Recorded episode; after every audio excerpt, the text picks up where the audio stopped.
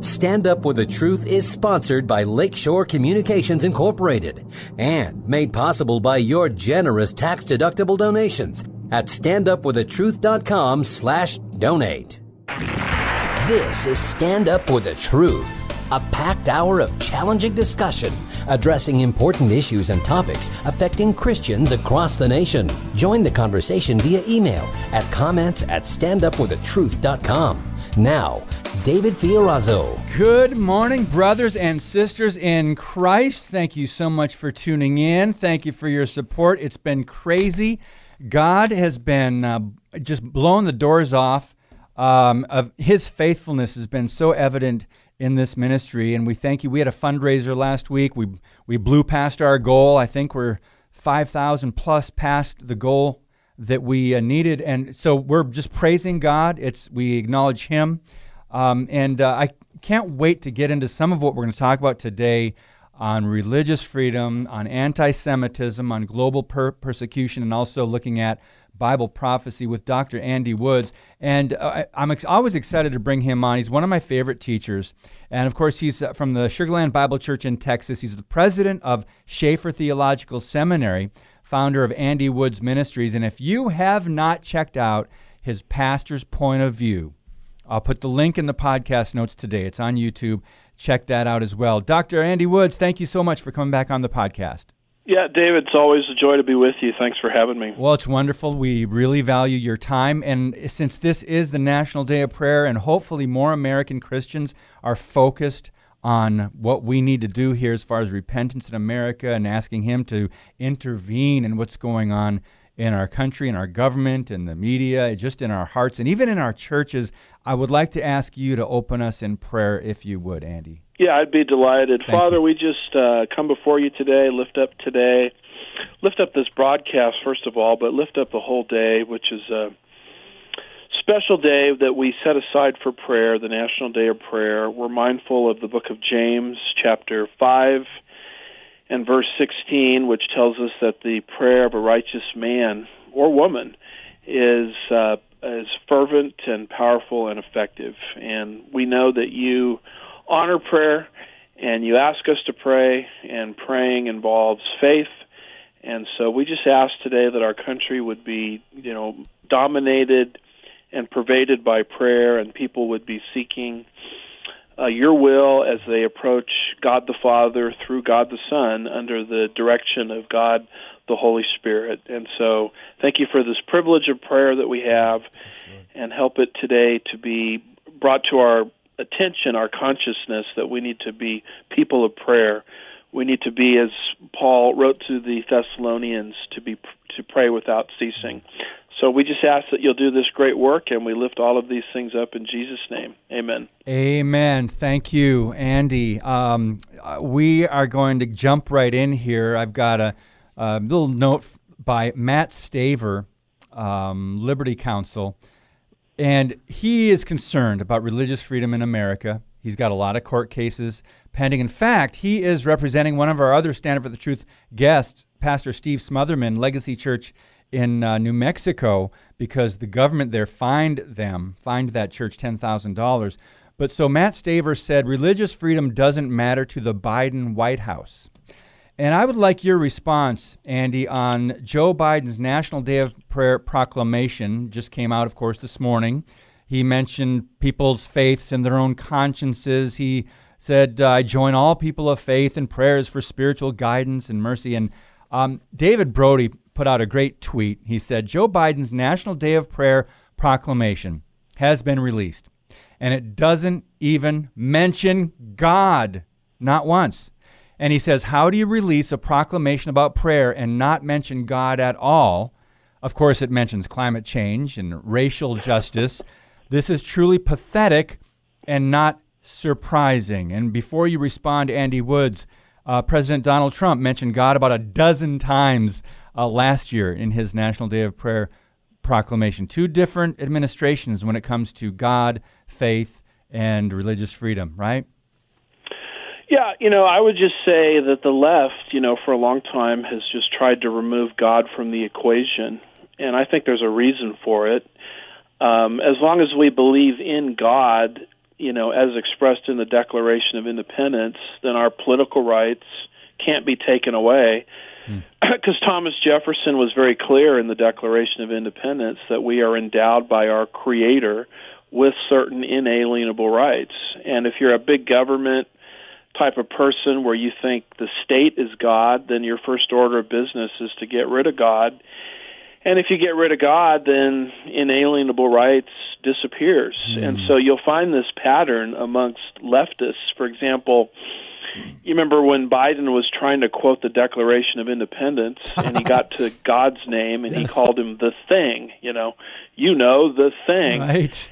And I noticed Obama doing the same thing. He would quote the Declaration of Independence when he was in office, and he then he would get to God, and there'd be this like awkward pause, and he'd you know blink several times as if you know he didn't want to mention God. And a lot of times he'd quote it without mentioning God at all. So here we go again. You know, as Yogi Berra said, it's deja vu all over again. and uh, we've got Joe Biden, you know, talking about the National Day of Prayer without without mentioning God. Yep.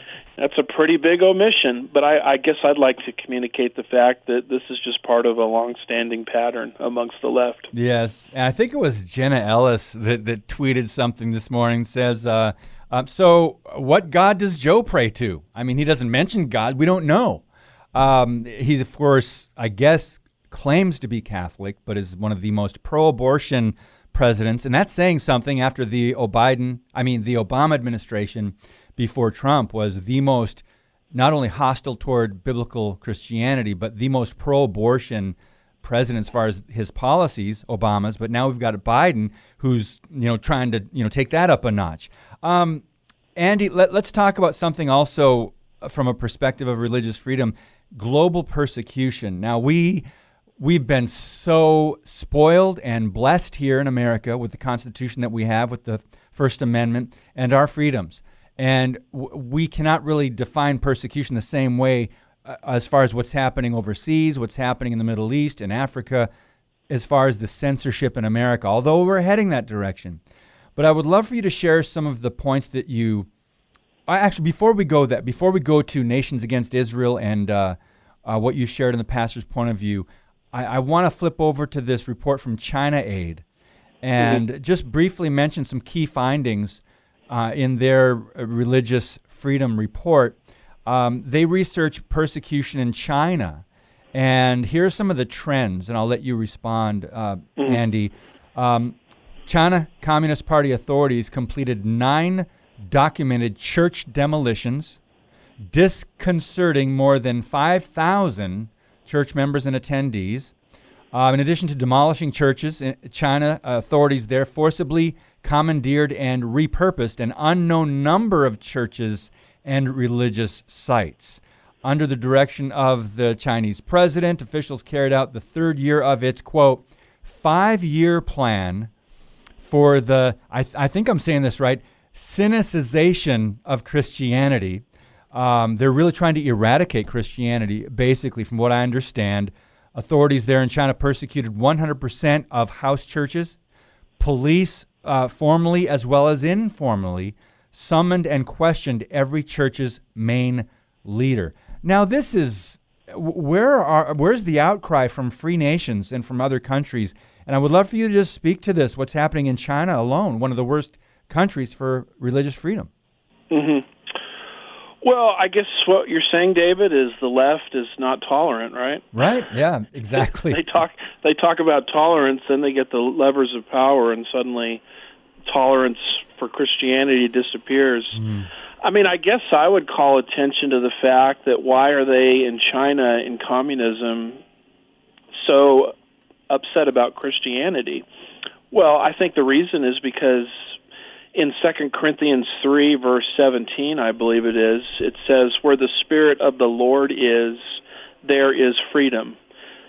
So the principles of Christianity are completely antithetical to totalitarianism. Yeah. And so if you have a totalitarian mentality and you get the levers of power, they understand the first thing you do is you stamp out institutions which teach freedom and they understand it correctly as Christianity. Hmm. And the problem is, every time you try to stamp out Christianity, historically, the church grows. You know, the underground church in China and Iran, you know, is exploding when you talk to, you know, insiders. And, you know, we've had some issues with China. We've had missionaries from our church regularly go to China, and they can't go anymore, you know, because of the clampdowns from the, the leadership there recently. Hmm.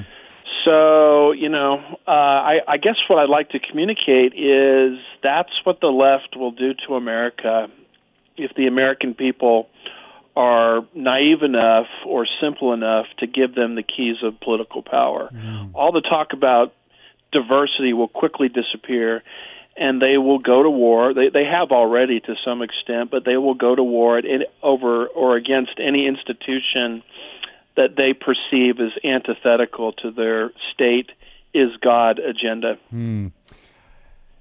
Um, there's so much, so many directions we could go from that as far as China's influence on America, this push for globalism, what's happening with our big tech, what's happening in our own government, in the deep state. But that will have to be for another conversation, Andy, because we really want to talk about anti Semitism that is almost never reported in the liberal media today, in the mainstream media.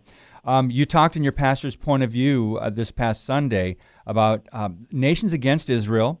And some, there were a couple shocking stories to me, and that one in France, I think, where uh, mm-hmm. someone killed a Jew, and and uh, there's a comparison to if you threw a dog out out a window, you'd be in jail, but this person was on marijuana. We'll get to that story, but some shocking things. Um, but I want this reminded me, by the way, of everything coming against Israel again. Reminded me of your book, uh, "The Middle East Meltdown: The Coming Islamic Invasion of Israel."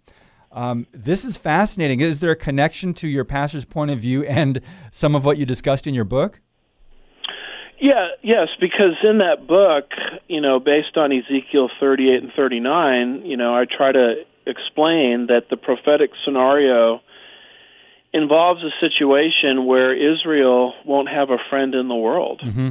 And actually, that's exactly where God wants her because she'll be in a position where she'll have to trust God because no one else will come to her aid. Wow. And that's what's being unpacked there in Ezekiel 38 and 39 and that's what I try to explain you know in my book The Middle East Meltdown. And so the big question then becomes well what do you do with uh, nations that are historically the friends of Israel? Well, those alliances have to shift. Um, Zechariah 12 and verse 3 and Zechariah 14 and verse 2 are both crystal clear that all nations will come against, you know, Israel and Jerusalem in the last days, and that would include the United States, mm-hmm. if all means all, which it does. It would include Europe. And so that's why some of those stories about some of the new players that have come on board in the uh, Obama, uh, the Biden administration that are very anti-Israel was very interesting to me. And that's why that story coming out of France about a Muslim, you know, citing the Quran, who throws an elderly Jew out of a window, uh, is not tried for the crime because of cannabis his influence under cannabis. Wow. Whereas if you throw a dog, you know, out of the window, um, you can be criminally prosecuted for that. Yep. So the, the, the tide against the Jews is turning, just like the Bible predicts. Yes, and we many of us remember history. What happened in the 1930s and 1940s? Those of us, uh, they if they still teach history in most pub, public schools. yeah.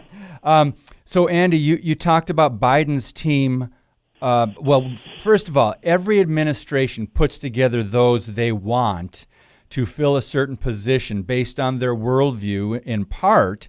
Um, and Joe Biden's administration is no different. He, he of course, grabbed many of the same uh, players from the Obama administration. But I would love for you to talk about um, Biden's team of Israel haters. There, there's an article over at Front Page Magazine that you pointed out, and there's just some disturbing people in the Biden administration that we rarely hear anything about in our news. But should Christians be concerned? Yeah, well, this comes from um, an article by Robert Spencer. Uh, the entitle, title of it is Biden's Team of Israel Haters. and he mentions about five people, which most Americans know almost nothing about. Mm-hmm. Um, I'll just quickly name them: Robert Malley, um, special envoy to Iran, has become notorious over the years for his support of Iran's Islamic regime and pronounced distaste for Israel. Uh, Reema Dodin, who during the second in, in, Intifada in 2002 spoke about the Palestinian Israeli conflict with residents of Lodi, California, saying that suicide bombers were the last resort of a desperate people. So, in other words, she's granting moral equivalence to what Israel is doing and suicide bombers hmm. coming into the land of Israel. Number three is uh, Maher Bitar, and it says here while a student at Georgetown University, he was a member of the executive board of the viciously pro jihad, anti Israel Students for Justice with Palestine, of course. or Justice in Palestine, and was seen dancing in front of a banner that said divest from Israeli apartheid. So he was trying to make the case that Israel is no different than South Africa. She's an apartheid state, which, by the way, is a lie at its core yes. because you have non Jewish members of the Knesset, something that wouldn't have happened in an apartheid state. And then it mentions uh, Wendy Sherman. She was the lead negotiator for Barack Obama's disastrous nuclear deal with Iran. Um, you have, uh, let's see, Uzra Zeya who worked for the magazine Washington Post on Middle East affairs and its publishing group, which is very anti Israel. You have Hady Amr, uh, who in 2002 repeated Palestinian jihad propaganda, which is quoted in the article.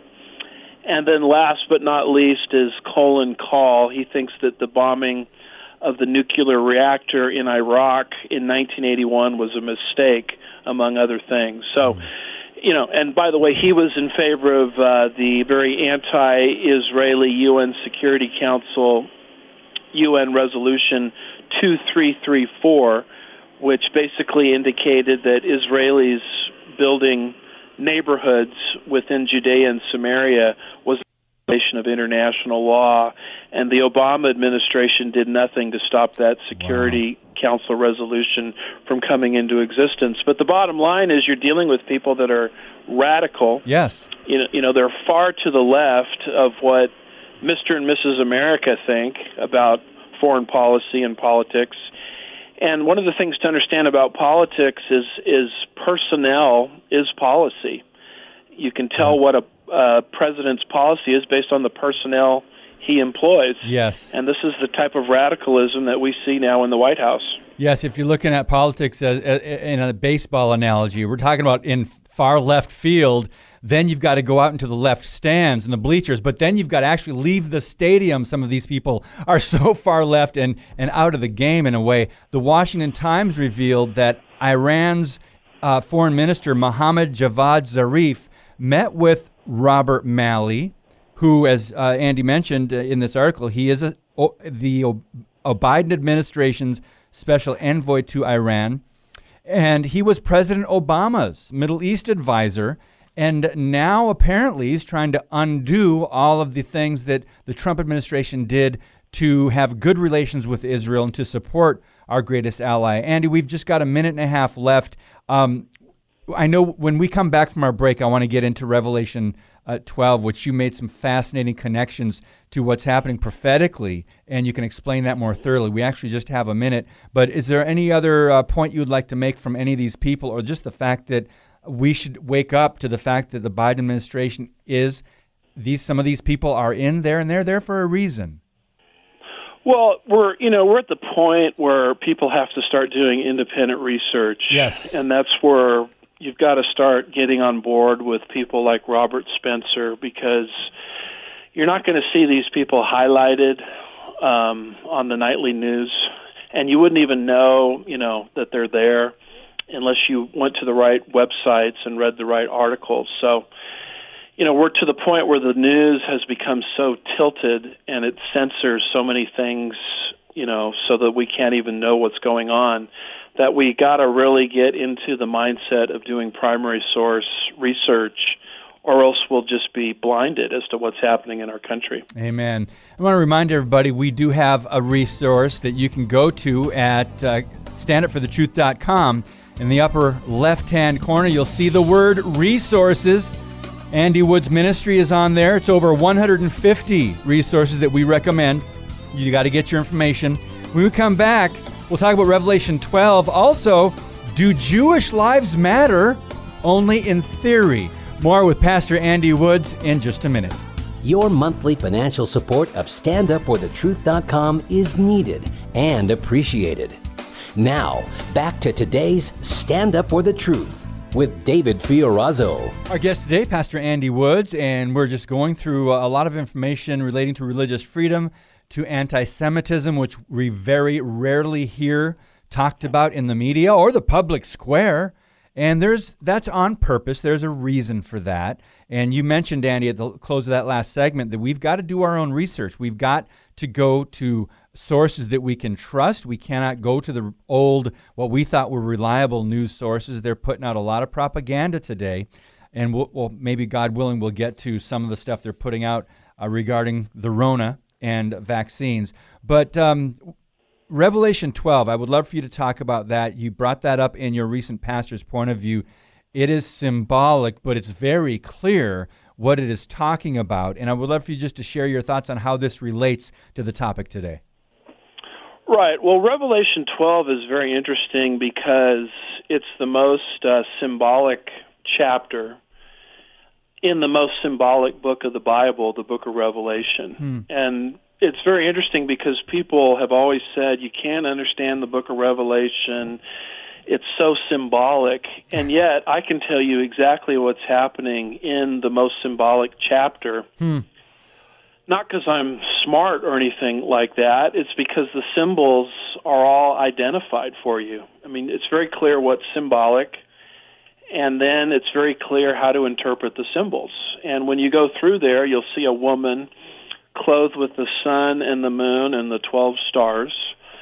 And if you go back to Joseph's dream in Genesis chapter 37, verses 9 and 10, you'll see that's a dead ringer for the nation of Israel. And then it mentions the dragon, mm-hmm. and the dragon in that chapter is called the serpent, or verse 9, Satan of old.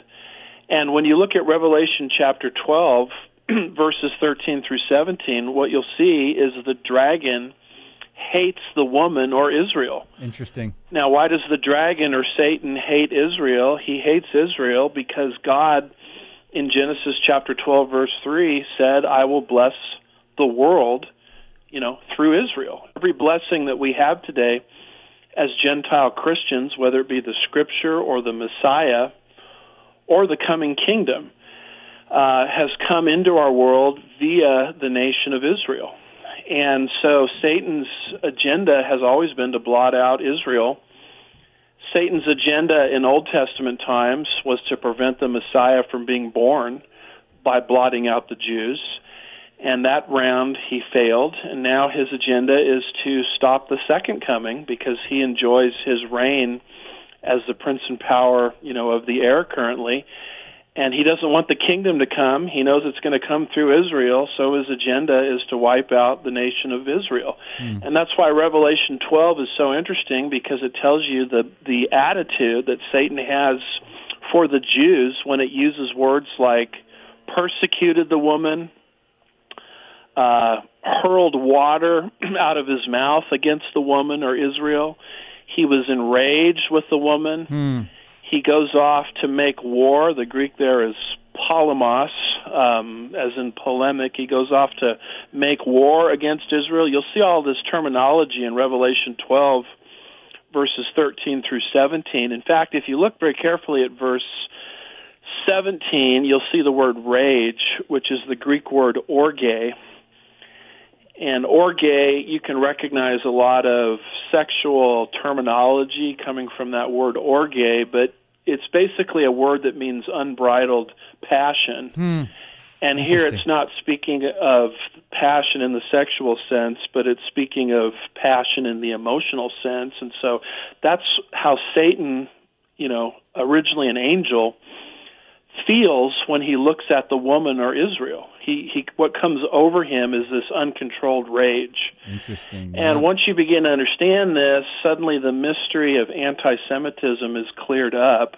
You know, why is there this irrational hatred for the physical descendants of Abraham, Isaac, and Jacob that's tr- literally transgenerational?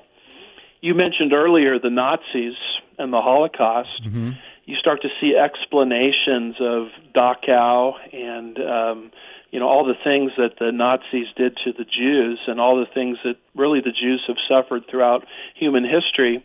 You know, it's part of the angelic conflict and this issue of anti-Semitism is not going to go away. It's going to actually reach a fever pitch or a zenith in the second half of the tribulation period. Mm-hmm. And that's what you see described there in Revelation chapter 12, verses 6 through 17, where Satan will lose access once and for all to heaven. You know, when you read the Bible, you see that Satan, even in his fallen state, can still go into heaven, not to worship and serve as he once did as a high ranking angel, but to communicate and accuse. And that privilege is going to be taken away midway through the tribulation period, and he's going to plummet to the earth knowing he has but a short time. Hmm. A short time there is 42 months. And the Bible says, Woe to the earth, you know, when this happens. And he will immediately attack the woman or Israel and try to swallow her up. Fascinating.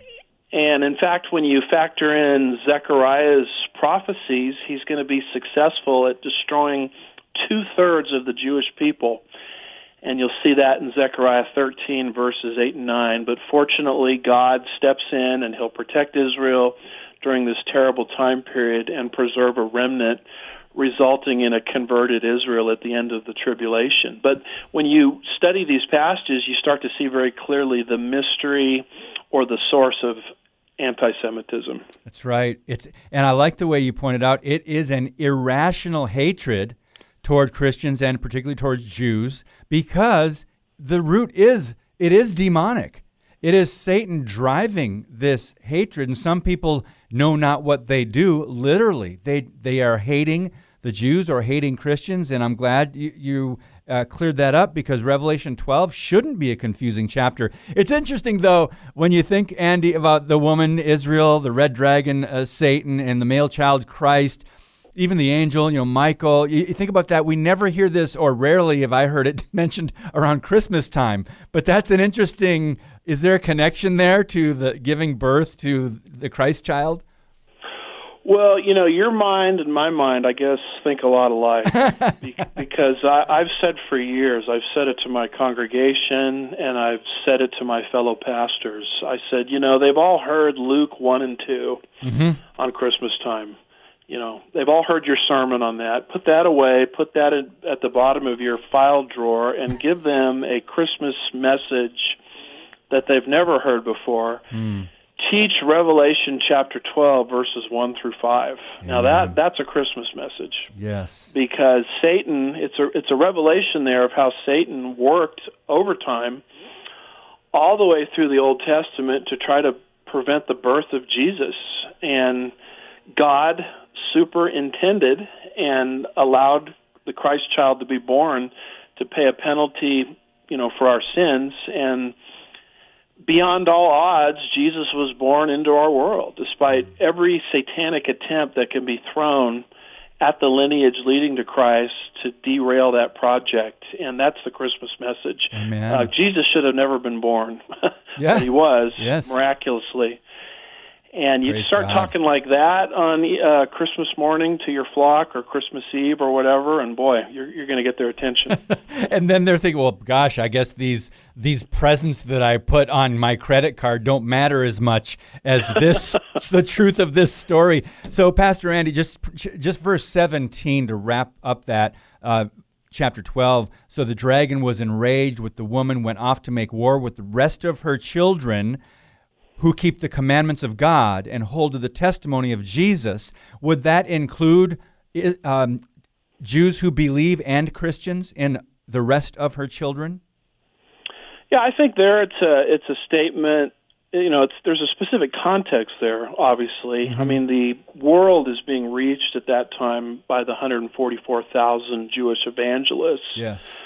That are described in Revelation seven, and the fruit of the efforts of the 144,000 Jewish evangelists, 12,000 from each tribe, is described in the second half of Revelation chapter 7. Mm. And so Satan is going to war with those people as well.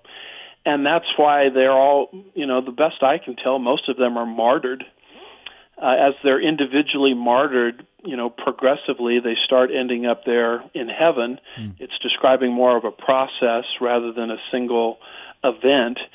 And uh, I think that's what that particular passage is talking about. But by way of application to us, anybody that's been positively influenced by the ministry of Jesus, which has come into the world through uh, the Jewish people, they become a target of Satan as well. Amen. And that's why we're told in the book of Ephesians, chapter 6, verses 10 through 20, to put on the full armor of God. Amen. Amen, brother. Um, let's move on now. You mentioned earlier um, an article. We referred to a story that was in this article Do Jewish Lives Matter? Only in Theory. And I pulled it up, and there's a statement in there that I, I really think is important. I'm glad he made it, um, the author. It is being a Bible believer and modern day follower of Yeshua the Messiah I believe that all lives matter to God and should matter to us as well. And it makes the point that there's all this attention in the last two to four, five, six years about Black Lives Matter. And as we know, it's a global network that is very uh, Marxist driven, anti Christian, godless, and anti family and anti American. It is a global network, Black Lives Matter, and globally funded. And there's not much emphasis on Jewish lives mattering. And as you said earlier, this is by design. Could you maybe share a little bit more about that story that we alluded to where there was actually a, a woman that was thrown out the window? It, it, can you share a little bit about that? It's disturbing, but we don't hear about things like this, Andy. Right. Well, this is part of the left that they never have to answer for, uh, for whatever reason. They always you know, are real big on the racism issue, but they themselves are some of the biggest racists yes. in terms of anti-Semitism. Yeah. When you look at the, the speeches of people like uh, Louis Farrakhan and the like, but this particular article, it's dealing with a 65-year-old Jewish woman in France, a retired doctor, mm. who was basically tortured by her neighbor and he did this while he was citing verses from the Quran and calling her a dirty Jew. And then he threw her out a window. And in the process, he indicated that I have killed the Satan. And then, amazingly, this particular article, by the way, written by one of my friends, uh, Olivier Melnick, his ministry is, uh, you can find it at the new antisemitism.com. His whole ministry, he's a a Jew, and he's mm. actually from France, and he's a believer in uh, Yeshua or the Lord Jesus Christ, and his whole ministry is essentially tracking down anti-Semitism historically and in the world today. In fact, mm. David, I would actually recommend you know that you have him on sometime as a, one of your guests if okay. you're looking for some guests. But anyway, he writes this article about how um, the authorities there in France, once they realized that this particular person that committed this murder was high on marijuana, uh, the French justice system decided that he would not stand trial. And so he was actually acquitted, if you can believe it, in April of 2021. And Melnick makes the point at the end of his article where he says, incidentally, France is a country where people will get one year in prison if they throw their dog out of the window. Mm. So, is the life of a dog worth more than the life of a Jewish person? Question mark. He says it would appear so. Oh, exclamation point. So this is the kind of thing that is bubbling to the surface yes. in our world. I don't think it should surprise us in light of what we talked about earlier in Revelation chapter 12. But Satan is a pretty clever guy. Uh, he understands prophecy. Hmm. He understands the end of Matthew 23, verses 37 through 39, which indicates that the Jews that are in faith at that time will literally call Jesus back to the earth by citing Psalm 118, verse 26. That's what launches the second advent of Christ, not the rapture, but the second advent. And Satan knows what better way to stop that prophecy from being fulfilled than to eradicate from planet Earth every physical descendant of Abraham, Isaac, and Jacob. And that's just another angle on what we spoke of earlier concerning the source or the mystery of anti Semitism. Amen. And we, I, I wish, yeah, I am going to try to get a hold of um, that guest, and, and I've got the article linked at standupforthetruth.com in the blog today with your podcast, this podcast. And um, yeah, I would love to talk more about that. I don't think we hear enough about it, and sounds like he's been doing this for a while. Um, let me see here. Let's let's just go since we're boy, it's going by fast. Um, we've only got three minutes in this segment. Uh, I wanted to get to the moral decline of the USA, another section in your pastor's point of view. Um, we briefly mentioned this a week or so ago uh, when the Biden administration uh, authorized U.S. diplomatic missions to fly the LGBTQ pride flag. And this is just, it's not surprising. Didn't Obama do this too, Andy? Well, you know, I can't remember exactly, but it wouldn't surprise me if he did. But you know, flying the LGBTQ pride flag on the same pole as the American flag at embassies and consulates, which is a Biden administration reversal of a policy that was active during the Trump administration. It just shows you that the normalization of perversion yep. is what's happening here. And when you read Gibbon's um, Rise and Fall of the Roman Empire, you know, it's a book respected historical book showing why Rome deteriorated. I mean, Gibbon shows there that when any civilization takes homosexuality and normalizes it, which is what's happening today, that civilization will probably crumble from within, as did ancient Rome. And so that's why that story was somewhat interesting to me. Mm. Um, we've got just a couple more minutes now. One of them, my uh, board op says one minute left. Thank you, Spike. We um, okay. We need to talk about the border, and we need to talk about the Rona a little bit. Which I guess now the big topic is vaccine passports. And a lot of our friends in, in ministry and guests to this podcast have been banned, censored. We're going to talk about that tomorrow. That's the subject for tomorrow censorship uh, big tech and everything else, the government now coming against. They're calling it misinformation or medical misinformation when people are just bringing up their concerns about being forced to be injected with something into your body.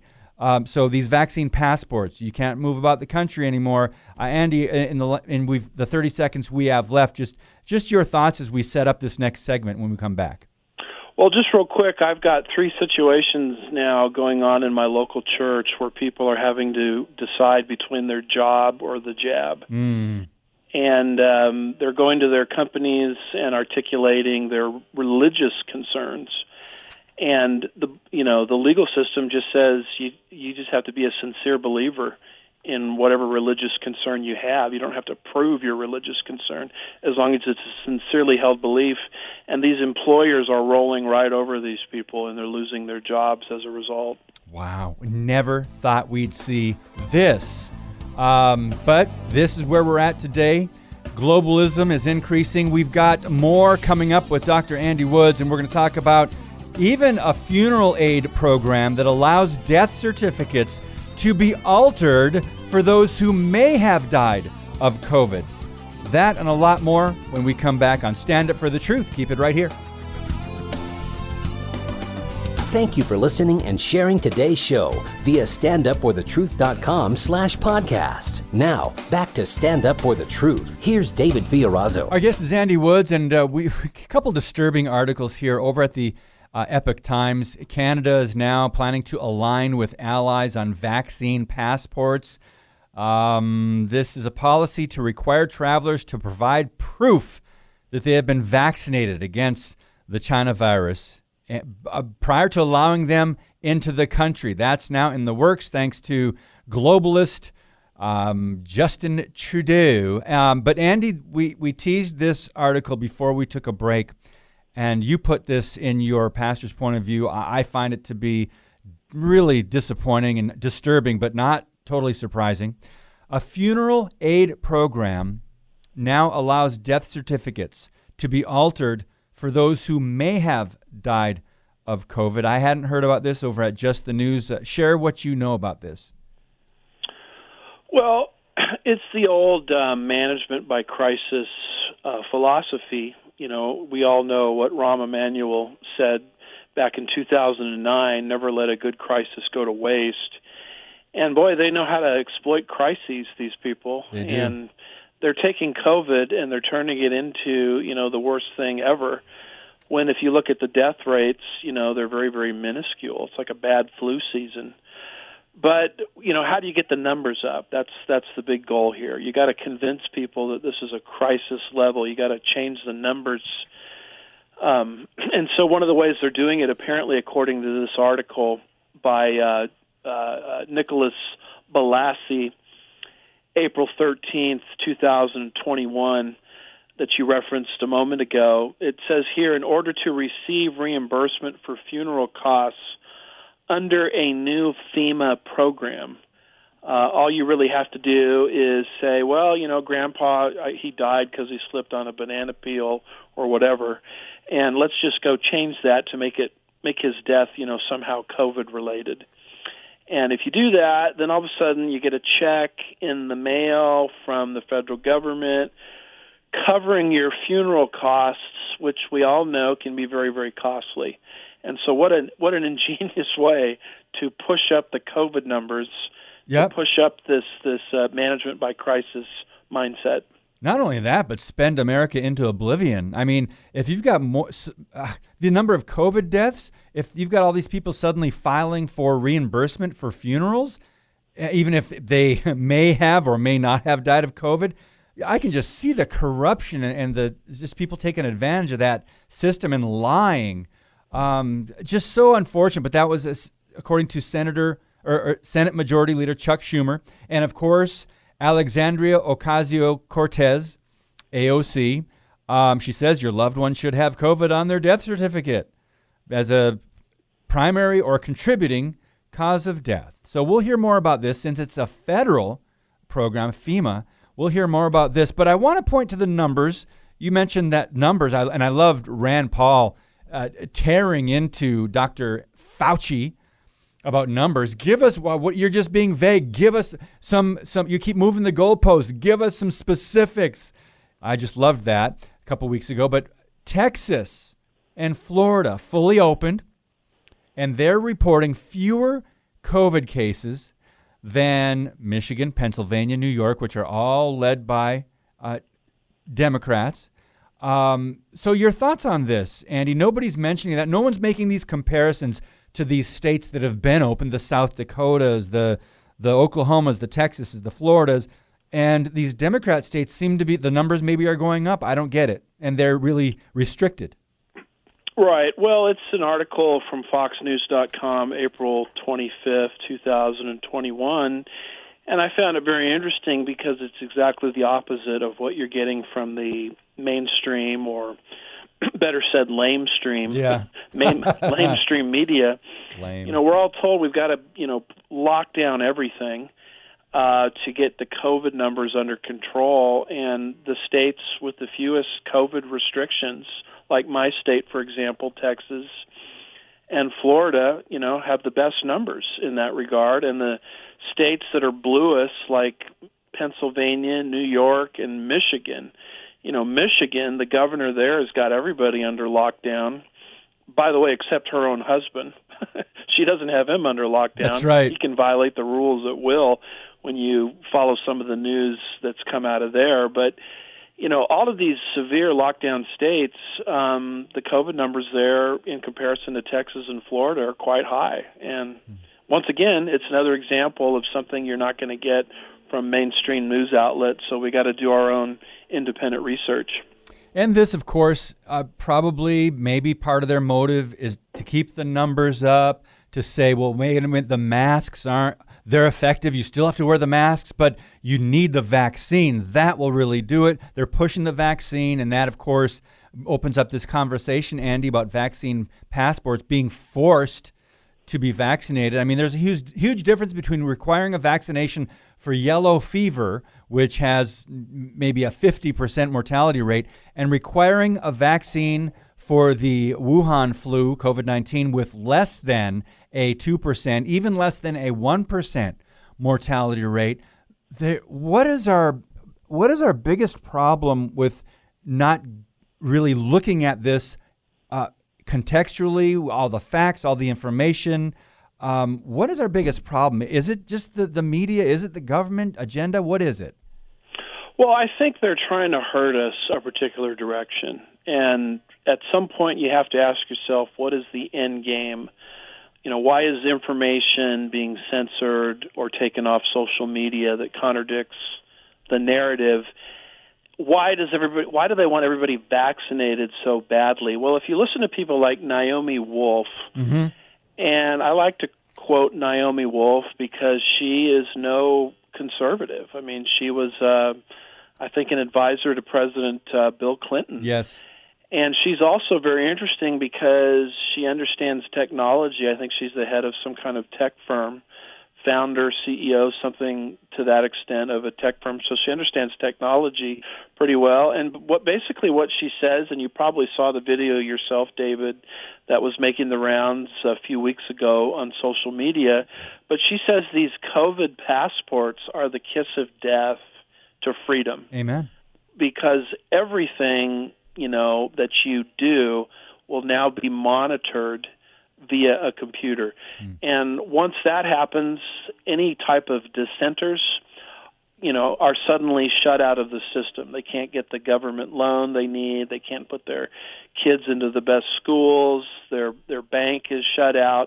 And she says this is what opens the door to uh, the whole social credit score system that China, you mentioned earlier China, that China is currently using to control the masses.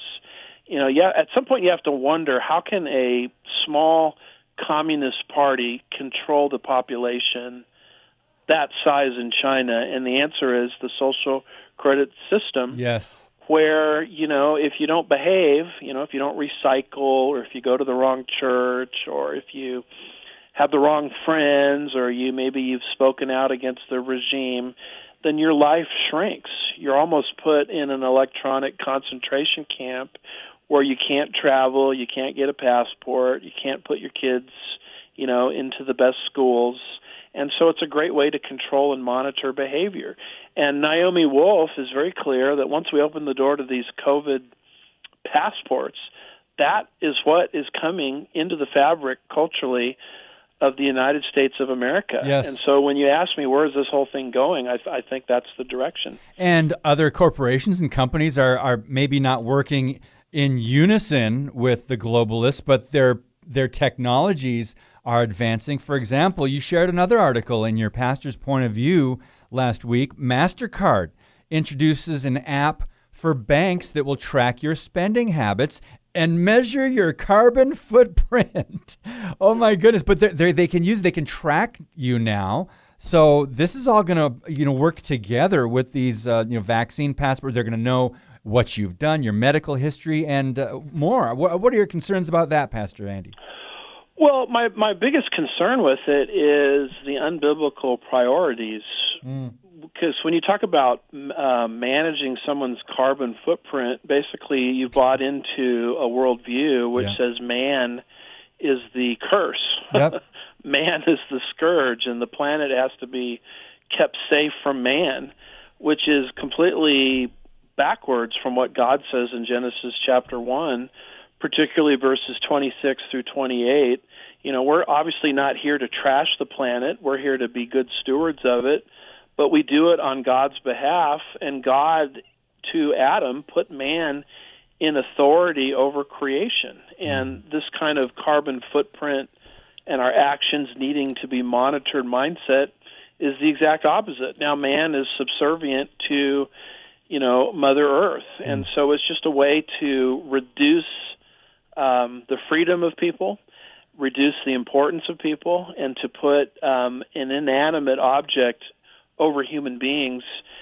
Paul, in the book of Romans, chapter 1, you know, verses 18 through 32, talks about how they began to worship the creation uh, rather than the creator. Yeah. And that's my biggest problem with this MasterCard proposal. And one more thing we skipped over there was um, a village in Alaska that it was almost like, is this an experiment for the country or something? Uh, they banned unvaccinated people from in person shopping. People who have not received experimental coronavirus shots, however, that means the vaccine, experimental gene therapy, aka vaccine, can still make phone orders and their orders will be delivered to their home. That was um, uh, that came out April 22nd. This is just like, oh, wow, are more cities or counties going to try this kind of thing? Your speculation on that before we wrap up today, Andy. Well, I, I think all these things are um, being beta tested. Hmm. You know, I, I think you probably know Alex Newman Yes. um, of the New American. I was listening to one of his presentations because I think he used to live in Europe, and he basically said, you know, everything that is has been going on in Southern California, you know, for the last ten years, you know, conver- conversion therapy bans and all these kinds of things. I mean, he already saw that in Europe, and they were sort of beta testing it in Europe before they tried it out on a larger, you know, audience. And so you have to pay attention to this village in Alaska with just 500 people, where people are told, "Hey, you don't you don't know vaccination, you don't get to come in this store, and uh, we'll drop food off to your house, you know, Wow. But you can't can't come in." And you know, I don't know about you, David, but that sounds an awful lot like Revelation 13 Mhm. verses 16 through 18, where the Bible predicts a time will come when you can't buy or sell without receiving a particular mark. And if they can do it to a whole village in terms of beta testing, that means they have plans of rolling that out, you know, to the larger population, you know, ultimately a state, ultimately our whole nation, and ultimately the world. Yep, and I, that seems to be the way they're going. Um, uh, thank you for pointing that out in your recent pastor's point of view. Andy Woods, Sugar Land Bible Church in Texas, Andy Woods Ministries. Uh, check out his book, The Coming Kingdom, another excellent work, and also we'll link to your Facebook page as well. Thank you for your time today, brother. God bless you. Keep speaking the truth and fighting the good fight. Yeah, thank you. And the time goes way too fast. I know it does. God bless you, brother. All right, when we come back, we'll let you know who our guests are. Uh, we'll look into next week a little bit, and we've got a couple scheduled changes, including tomorrow. When we come back on Stand Up for the Truth, keep it right here. Stand Up for the Truth, a ministry of Lakeshore Communications Incorporated. Keep the discussion going on social media. Stand Up WI on Facebook and Twitter. Now, we wrap up today's Stand Up for the Truth. Okay, so next week, I want to jump ahead real quick. Matt Trewhella, Missionaries to the Preborn and Defy Tyrants. Uh, we'll have Pastor Matt Monday. Tuesday, William Cook of the Black Robed Regiment out in Virginia. And uh, Wednesday, you will hear from Pastor Steve Smothermon, a brand new podcast. Thursday, General William Boykin of the Family Research Council and Wretched Radio's Todd Friel next Friday. Tomorrow, Natasha Crain had to reschedule uh, due to a medical uh, doctor's appointment she had. We are going to talk about censorship and the big tech tyranny we're seeing and a whole lot more on Stand for the Truth tomorrow. Thank you so much again for your prayers and your support. God bless you, and as always, keep speaking the truth about things that matter.